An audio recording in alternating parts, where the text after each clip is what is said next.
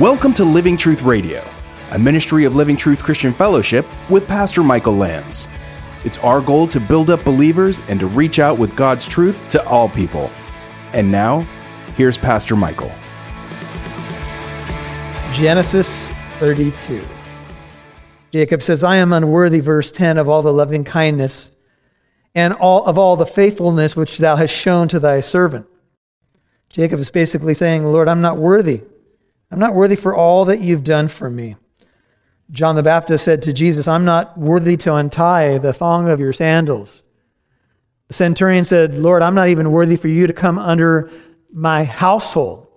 Do you remember the was the, the publican praying in Luke 18? Says, Be merciful to me, a sinner, as he beats his chest. He wouldn't even look up to heaven. You know, David, I think, said something similar. I'm unworthy of all the blessings that you've given to me, Lord. I want to build you a house. And God said, David, I'm going to build you a house. And then Jacob says, Deliver me, I pray, from the hand of my brother, from the hand of Esau, for I fear him, lest he come and attack me, the mothers with the children. I'm afraid for me, I'm afraid for my family. For thou did say, I will surely prosper you. And that's a good way to pray. Remind God of promises he's made to you in the Bible, right? God, you said this, and I'm going to stand on it. And you said, I will prosper you. You said, I will make your descendants as the sand of the sea, which cannot be numbered for multitude. Jacob's basically saying, if Esau destroys us now, if he wipes out my family, God, how will these promises that you've made come true? You told me I'm going to have all these descendants. You told me that we're going to bless all the families of the earth. How will this happen unless you are faithful? I think Jacob could be summed up in this way Lord, I believe, but help my unbelief. Mark 9:24. I believe your promises and I'm going to stand on them right now. But with 400 men coming from what I last I knew is a very spiteful brother, I am fearful, Lord. I don't know what's going to happen. And remember, just what just happened to Jacob is he saw this whole company of angels. You might be thinking, wasn't that enough? I've never seen an angel before, let alone a whole company of them. Why doesn't Jacob have confidence? Have you ever gone from a real spiritual high, like in a church service, or maybe you just witnessed to somebody, or you broke through a threshold in your Christian life, and you're thinking, man, I'm doing great. And then the next moment, and you're like, man, I just saw a company of angels 20 minutes ago. What happened to me? It doesn't take much sometimes for us to fall on our face.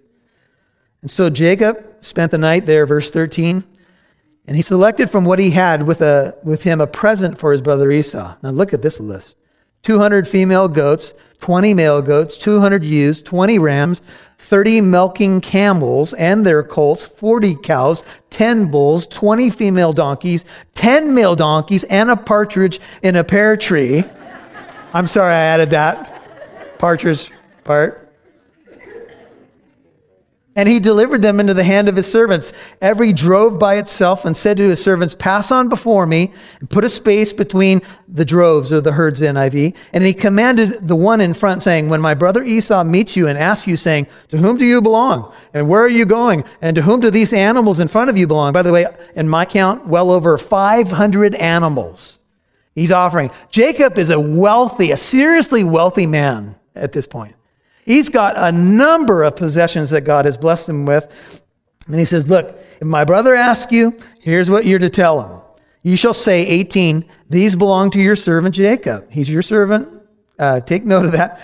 It is a present sent to my lord Esau. And behold, he also is behind us.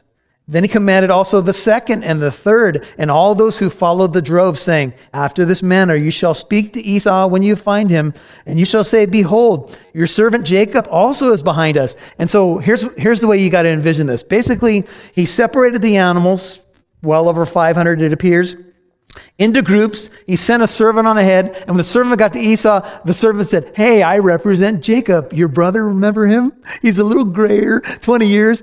But look, this is a present for you. And he might, the uh, brother Esau might say, Well, where's Jacob? Well, he's coming. You'll see him in a minute. And then another group of animals came, eh, you know, whatever. And he was like, Wow, look at all these animals. This is a present from you, for you from your brother Jacob. Wow. And then another group came. And where's Jacob? Well, he's behind us. And Jacob, this is a pretty wise move, don't you think? He was trying to appease his brother and he was trying to shower him with gifts and kind of give him this moment of anticipation. And uh, one writer said, um, for the first time in Jacob's life, he wanted to be last. you shall say, Behold, he is behind us. You'll, you'll see his face, verse 20. And Jacob said, Perhaps this is his, his scheme now. This is his plan. Perhaps he'll accept me after I shower him with all these gifts. Maybe he'll forgive me. And so the present passed on before him, and while he himself spent the night in the camp. So the evening now comes, but sleep fled from Jacob. And uh, I'm sure his heart was heavy. I'm sure his pulse was pounding. I'm sure he had one of those nights. You ever had one of those nights where you put a plan together and, and maybe there's a lot on the line and maybe you shouldn't have had coffee at five o'clock in the afternoon and you just toss and turn and scenarios are going off in your mind. Like what if he does this? What if he what if he likes the cows but he doesn't like the camels? I don't know. What if he beats my servant? I don't know. What do you think? I don't know what's going to happen. And i think it was just a restless night for him and so he spent the night in the camp. Now he arose that same night. So this is the middle of the night. He took his two wives and his two maids and his 11 children and crossed the ford of jabbok. This is uh, an eastern tributary off the Jordan River. You can reference Deuteronomy 2, verse 37, the stream in the called the Transjordan area. So it was a stream, but it was nighttime, a big family, probably kind of dangerous to cross this thing, but he crosses over with the family, verse 23. He took them, he sent them across the stream, and he sent across whatever he had. So it seems like the last of his possessions and animals and all of that and um, he sends the family. And then Jacob, I assume, crossed back over the stream, and he was left alone. That's verse 24.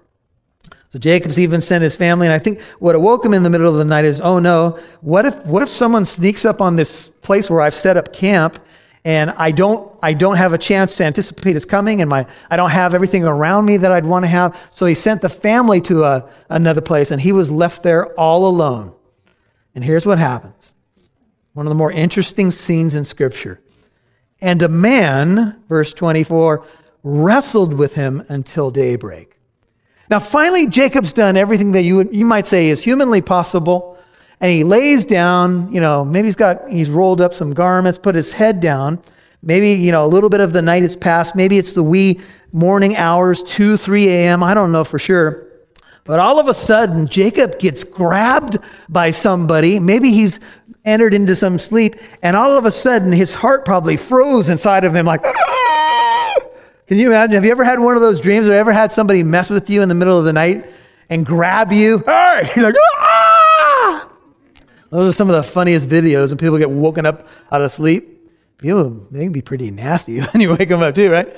Well, what do you think Jacob thought of this? He probably thought this is maybe a spy from Esau's uh, group. Maybe this is a marauder that's come to just kill me. I don't know. But all of a sudden, Jacob finds himself in a wrestling match. The word wrestled in verse 24 is a Hebrew word that means to grapple, to get dusty, or to wrestle. And he wrestled with him until daybreak. So just so you guys know, this is Old Testament MMA right here. You thought it started in our day. No, it's not true. All of a sudden, Jacob has been snagged by this nighttime mystery visitor, and he's like, oh no, and he is literally in a scrap. Dust is flying. They're making the moves. You know, I've watched a little bit of the MMA. I don't understand it.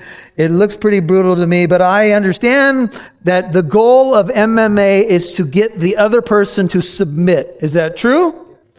Isn't, don't they call it submission? To tap out. Uncle, Auntie. Talk about a restless night. Or if you want to use the alternate spelling, W R E S T, talk about a restful night. Some of you got that. Others of you didn't. Too much pizza. It's all right. When he saw that he had not prevailed against him, now I don't know how long this went on, but I was reading a commentary this week and a guy was mentioning that he wrestled in high school. He said when you wrestled in high school, it was three two minute periods. Is that true? You guys remember that? Anybody wrestle in high school? Three two minute periods? How exhausted were you at the end of that time? Pretty exhausted, right? I mean, you give everything you can in six minutes with some breaks and a little bit of tapping and stuff like that, right? Well, this was a scrap. And I don't know how long it went on, but Jacob was what he probably thought was in the fight of his life. He saw that he had not prevailed against him, and he, and I think this is speaking now of this mystery visitor, he touched the socket of his thigh, of Jacob's thigh. So the socket of Jacob's thigh was dislocated while he wrestled with him. Now you're in a scrap all of a sudden, and you know this this mystery visitor, you know, you can kind of see that you're a little bit tough, and he just went zap and ah! something dislocated. Now, anybody ever had a dislocation? Oh, quite a few of you. Dislocated finger. You ever seen a dislocated finger on a football player? Their finger is sideways, and you're like, oh, that look, and they, they pop it back in. Go ahead, do it, man. Cut me, Mick. Sorry, that's an old reference, but some of you may know. Can you imagine having a dislocated hip? Oh my goodness, that had to be so painful. And they wrestled, and his hip was dislocated. Then he, that is this mystery man, said, Let me go, for the dawn is breaking. But he, Jacob, said, I will not let you go unless you bless me. Jacob was holding on for dear life, and I think that Jacob has recognized something during this grappling. He's recognized this is no ordinary man. And Jacob's holding on for dear life. And you're going to see in a commentary on this passage from another passage of the Bible in a moment that Jacob is not really winning. He's holding on. He got a dislocation and he's just saying, Oh, please, don't leave until you bless me. You see, all of a sudden in the middle of the night, I think Jacob recognized something. God has shown up again. And I don't know what the message is yet. All I know is I'm wrestling with someone who's very tough. In fact, he just touched the spot of my body and inconvenient. Power. Inconvenient for you, power on the other side. And the man said, Let me go. And Jacob said, I'm not letting you go. Lord, Jacob might say something like this I'm hurt and I'm pleading for your blessing. I have no more strength. I'm weak, wounded, and tired of fighting you. His plea, one writer says, was tear choked. Something like this Lord, I'm done. Lord, I'm afraid. Will you please help me? You see, this is no ordinary wrestling match. This could be a confession. He said to him, the mystery visitor said, What is your name? And he said, I'm Jacob. I am the fraud. I'm a conniver. I'm a fake. And I've been learning some big lessons, and I'm on the heels of something that I don't know if it's going to cost me and my family my, our lives, because something I did 20 years ago is about to catch up with me. I've got to face my past. I have, I've tried to make amends, but I don't know what this brother of mine's going to do. Would you help me? I don't want to let go. It's obvious to me that you're powerful. Would you all turn to the book of Hosea? We'll wrap this up as quick as we can, but you got to see this parallel text. So you want to go go towards your New Testament, and you're going to get to the book of Hosea, pass up Isaiah, Jeremiah, Lamentations, Ezekiel, Daniel, Hosea. Okay? Hosea is uh, what's called the second minor prophet. Uh, that's only because he's called a minor prophet because of the size of his book. It's less in volume. Hosea 12, look at verse 3. It says, In the womb, Isaiah, Hosea 12, 3. In the womb, he, that is Jacob, took his brother by the heel. And in his maturity, he contended with who? With God. Hosea 12, 4. Yes, he wrestled with the angel. You have a New King James, it's the angel, angel capitalized, and prevailed. Look at this. He wept and sought his favor. He found him at Bethel, and there he spoke with us. Even the Lord, the God of hosts, the Lord is his name. When you take the parallel passage, and if you turn back to the book of Genesis, it would appear that the commentary from the book of Hosea is that Jacob was holding on for dear life. You see, this wrestling match had become a picture of Jacob's whole life and a picture of the future nation that he was the head of, or at least he was a essential part of. And here's what it was Jacob had wrestled with God his whole life, and God was saying, If you want to continue, if you want to be in my blessing, you must submit to me tonight. I have come here because I know you're at a crossroads and I know you need my help, and you're going to wrestle with me because that's what you've been doing your whole life. You wrestled with your brother in the womb. Your mother had to come and ask me, What's going on in my tummy? And I told her there's two nations wrestling.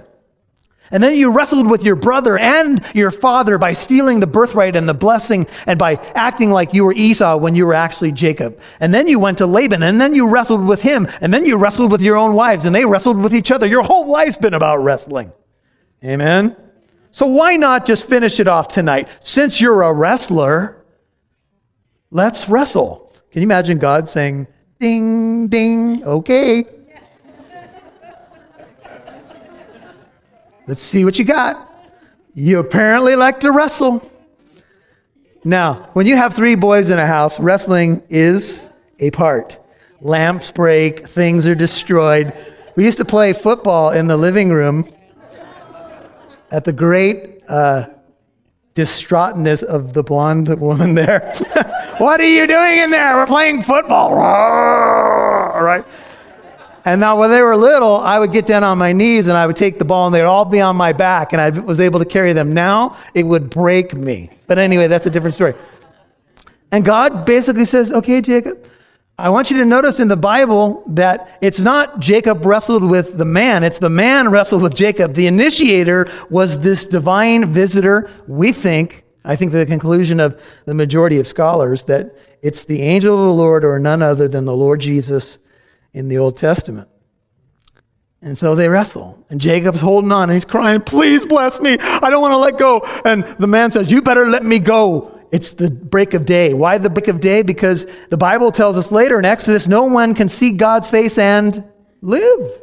He probably did it for the sake of Jacob. Look, the sun is about to come up. You can't look at me. Let go. And Jacob says, I'm not letting go. Of my hip hurts, but please bless me. And I think he was crying. And notice what happens. And he said, the visitor said, Your name shall no longer be Jacob, but Israel. For you have striven with God and with men and have prevailed. Your, no, your name is going to change tonight. I would encourage you, and I can't do it for the sake of time tonight. Would you make your devotional reading this week Isaiah 62? Where you will find that God says, your, no, your name will no longer be called. And he tells Israel about their hope despite all the negative history that they have had. Jacob the conniver, the heel catcher, gets renamed to Israel. Now listen to this. This is from James Montgomery Boice. Israel is a compound of two words, Sarah, meaning fight or a struggle or rule, and El, meaning God. Commentators have taken this to mean he struggles with God, that being the definition of the name Israel, or he prevailed with God based upon verse 28. In other cases, however, of names compounded from a verb and the name of God, God is not the object of the verb, he is the subject. Thus, Daniel means God judges, not he judges God. Samuel means God heard, not he heard God. If we were to follow this same principle of interpretation here, Israel means God rules or God commands or God prevails. You know, uh, it's been often said, coming the, to the name of Israel, which has been debated. Some people say Israel means prince of God. Some people say it means governed by God. But if you flip it around, Israel actually means God governs. God prevails.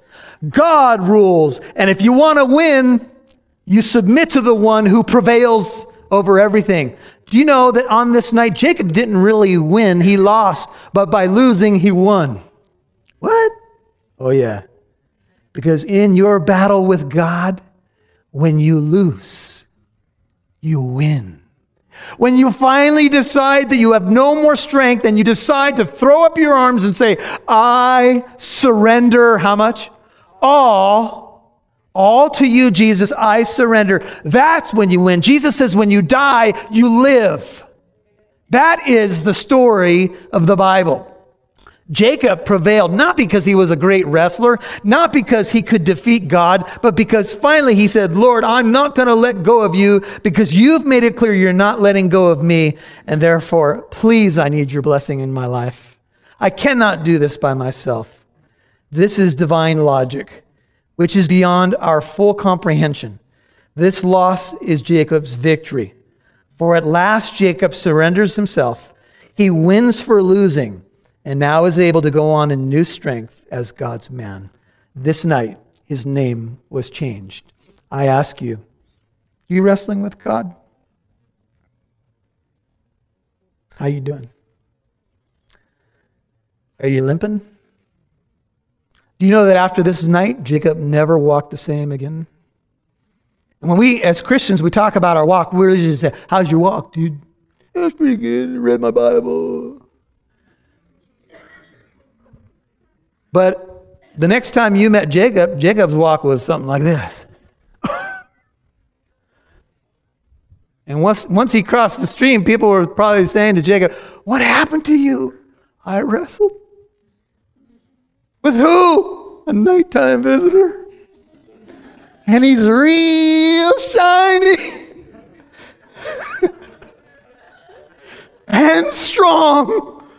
Just a touch of his finger and zap. So Jacob said, Well, while we're talking about names, what's your name? Please tell me your name. And he said, Why is it that you ask me my name?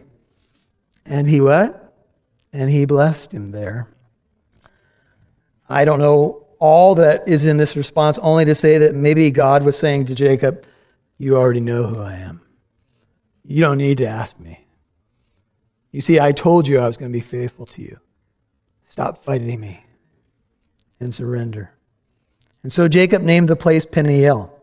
For he said, I have seen God face to face, yet my life has been preserved.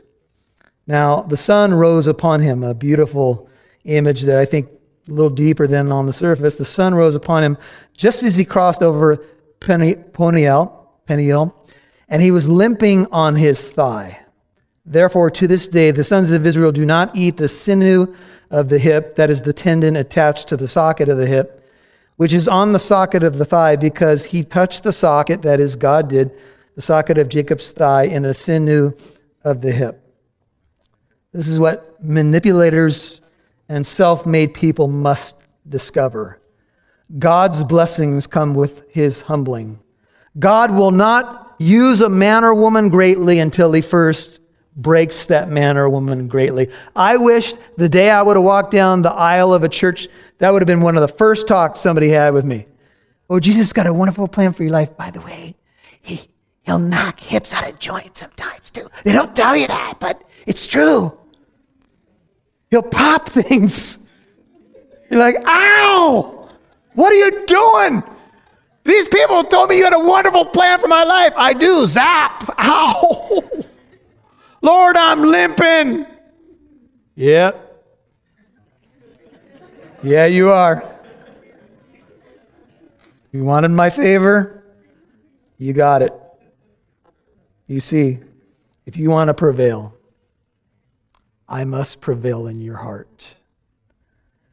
And so, what shall we say to these things? If God is for us, who can be against us? He who did not spare his own son, but delivered him up for us all, how will he not also with him freely give us all things? Who will bring a charge against God's elect? God is the one who justifies. Who is the one who condemns? Christ Jesus is he who died, yes, rather, who was raised, who is at the right hand of God, who also intercedes for us. Praise the Lord. God is going to prevail. His plan is going to come to fruition. And it is best, brothers and sisters, that we get on board with God's plan. God has a purpose for your life. He has a plan. He has good works that He's prepared beforehand that we should walk in them. He's made the plan. We need to walk it out. We don't work for our salvation, but we work out our salvation with fear and trembling. Uh, it's been paid, but we got to work out what God's been working in. And my prayer for you is that you'll just get on board with God's plan and just start walking in his direction. And hopefully, you won't have to walk with a limp like Jacob. Hey, this is Living Truth Radio. This is Pastor Michael Lance. Thanks for joining us. We're so glad that you have jumped on board for this study in the book of Genesis. It's an exciting study, and there's so many fundamental, foundational truths in this book and in the Bible. And so here we are now going through the Word of God. And uh, I'm so glad that you are someone who uh, not only benefits from these messages, but I pray that you'll partner with us here at Living Truth Radio. You might ask, well, Pastor Michael, how do, how do I do that? Number one, pray for us. And I'm not saying just pray for us to just say pray for us. We need your prayer. We're in a spiritual battle. So please pray for this ministry. Pray that God will expand it and have his way with it. And then number two, if you can help us out financially, radio time is not cheap, and don't expect someone else uh, to respond and not you. Look, if you've been benefiting from these radio broadcasts, we would just ask you, you know, um, go to the website. Whatever you give, you give. If you give a small gift or a large gift, many small gifts can sustain the ministry and even help us to expand and get the word of God to more people. This is our passion, folks. So help us out if you can at livingtruthradio.org. If you can donate, just click on the donate button there. Make sure you indicate it's for radio ministry. You'll be walked through. It's a simple process. livingtruthradio.org. Hey, you can get to know the church that's behind this ministry. We're a a congregation here in the city of Corona called Living Truth Christian Fellowship. If you're anywhere near the Inland Empire, you're going to be visiting Southern California, come and worship with us. We'd love to have you at one of the services. Sunday mornings are 9 and 11:15 a.m. Information, directions, all the different ministries for children and teenagers and Bible studies and all of that can be found at livingtruthradio.org. On behalf of Oscar Santa Cruz, this is Pastor Michael. Please let us know if we can pray for you. Use the contact form. On behalf of Andy Chappell, we'll catch you next time on Living Truth Radio. God bless you. Thank you for listening to today's program. If you'd like to listen to this message again, learn more about our church in Corona, or to access archived messages, go to livingtruthradio.org and click on the Church tab. You can follow us on Instagram at Living Truth Corona or download the Living Truth Christian Fellowship app on Apple and Android devices. Living Truth Radio is a listener supported ministry. You can partner with us by donating at livingtruthradio.org.